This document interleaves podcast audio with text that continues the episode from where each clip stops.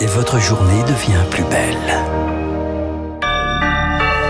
Merci d'écouter Radio Classique, il est 7 heures. –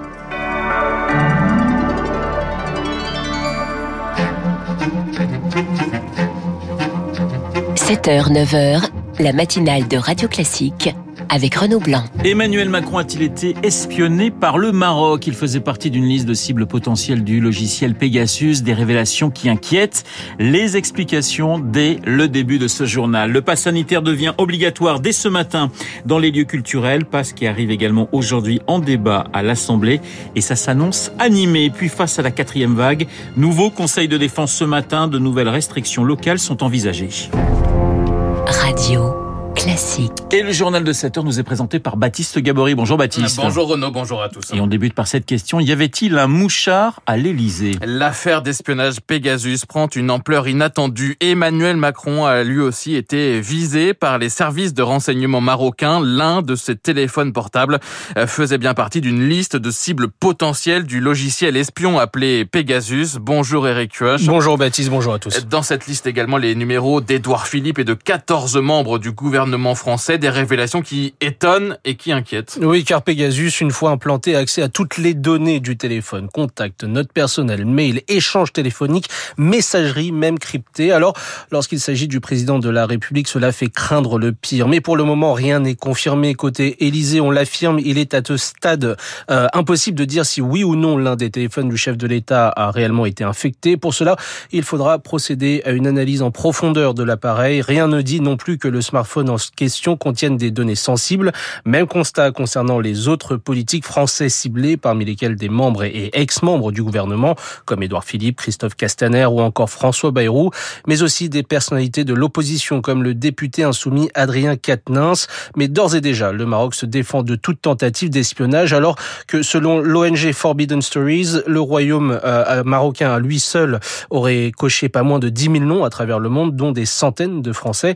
En tout cas, ces révélations pourrait nuire aux relations franco-marocaines et pousser Paris à revoir sa copie concernant la dizaine de pays qui auraient utilisé Pegasus à des fins d'espionnage. Merci beaucoup Eric Koch et plus étonnant encore, hein, parmi les personnalités ciblées figurait également le roi du Maroc, Mohamed VI et son entourage. Voilà, Mohamed VI, donc écouté manifestement par les services secrets de son pays. Baptiste, le pass sanitaire en débat à l'Assemblée. Le projet de loi relatif à la crise sanitaire débattu donc aujourd'hui en séance publique à l'Assemblée nationale, débat qui s'annonce tendu. Les insoumis dénoncent une politique de contrôle généralisé. La droite euh, parle d'un pass qui va sanctionner bon nombre de Français. Le PS, de son côté, plaide pour la vaccination obligatoire, bien plus efficace que le pass sanitaire. Valérie Rabault est la chef de file des députés socialistes à l'Assemblée.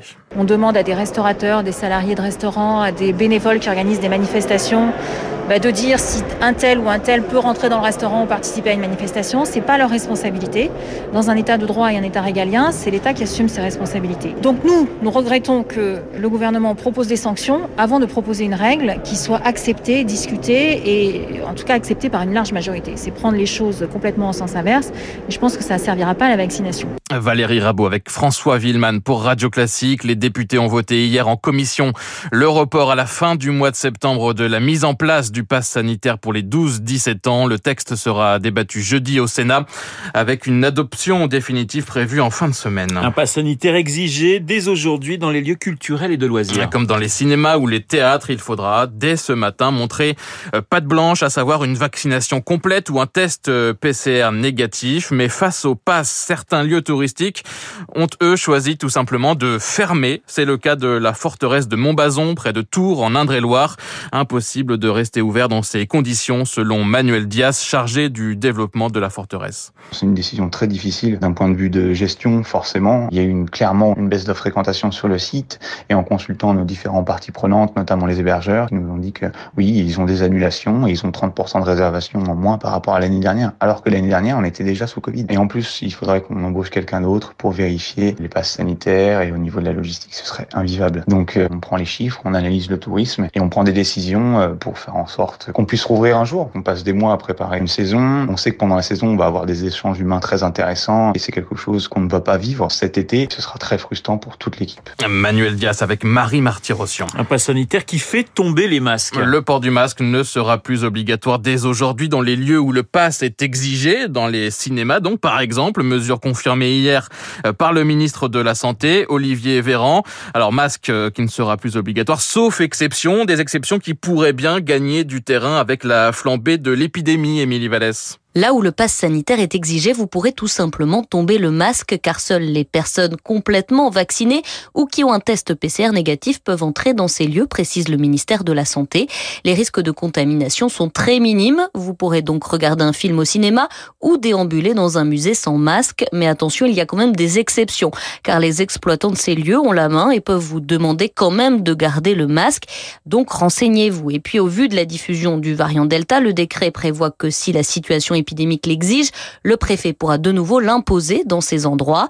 Et notez que contrairement au public et aux clients, les salariés qui travaillent dans ces lieux devront eux impérativement garder le masque pour l'instant. C'est ce qu'indique le ministère du Travail, tout simplement parce que le pass ne sera obligatoire pour eux qu'à partir du 30 août. On tombe donc les masques à l'intérieur, mais il redevient obligatoire en extérieur dans de nombreuses villes. Émilie, on a du mal à y voir clair. Oui, c'est vrai que cela complique encore un peu plus la lecture de la mesure. Il y a de quoi s'y perdre. En fait, face à la montée des contaminations, plusieurs départements ou villes viennent de décider que le masque serait de nouveau obligatoire en extérieur, même pour les vaccinés. C'est le cas du centre-ville de Toulouse ou de 45 communes touristiques de Charente-Maritime. Même précaution entérinée il y a quelques jours sur le littoral du Pas-de-Calais, à Nancy ou encore à Saint-Malo. Émilie Vallès. En parallèle, Emmanuel Macron préside, lui, ce matin, un nouveau conseil de défense. Au programme, notamment la question euh, sensible de possibles restrictions locales, restrictions face à la flambée épidémique, bien plus importante dans certains territoires. On vous parlait hier matin de la Haute-Corse. C'est le cas également en Charente-Maritime où le masque est de nouveau obligatoire donc dans 45 communes. Faut-il aller plus loin? Marie Grosgeorges est la directrice du cabinet du préfet de Charente-Maritime. Tout est ouvert, donc on espère hein, que les mesures qui viennent d'être prises, que ces mesures vont permettre de freiner et euh, d'atténuer l'augmentation du taux d'incidence. Mais si le taux continue d'augmenter, évidemment, euh, toutes les mesures euh, de freinage supplémentaires sont sur la table. Par exemple, la fermeture anticipée des bars et des restaurants, ce qui a été le cas dans d'autres départements. Dans les Pyrénées-Orientales, les bars et les restaurants, puis un certain nombre d'autres établissements, doivent fermer à 23 heures. Donc ce serait ça comme type de mesure. Vu la, la rapidité de propagation du variant Delta, en fait, hein, qui chez nous représente 85% des cas, plus vous y ajoutez le brassage de population lié à la saison estivale et puis quand même un relâchement hein, des gestes barrières que l'on constate au quotidien, ces trois facteurs-là mettent le département dans une situation de tension qu'il est évidemment indispensable de traiter.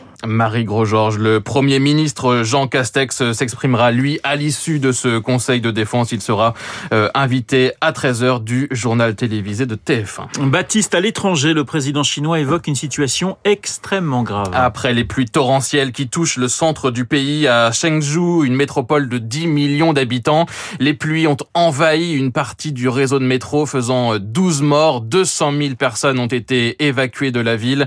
Dans la même région, c'est un barrage qui menace aujourd'hui de céder d'un instant à l'autre après la découverte d'une brèche de 20 mètres. Et puis à Tokyo, la cérémonie d'ouverture des Jeux Olympiques n'est prévue que vendredi, mais les premières épreuves ont déjà commencé. C'était ce matin à Fukushima avec un match de softball. Le softball, c'est la version féminine du baseball. Rencontre ce matin donc entre le Japon et l'Australie. Ben vous allez m'expliquer les règles dans votre journal de 8 Oui, heures, puisqu'on vous retrouve dans un petit peu moins d'une heure. Baptiste Gabory, merci Il est 7h08 sur l'antenne de Radio Classique. Dans un instant, nous allons retrouver Éric Mauban pour l'essentiel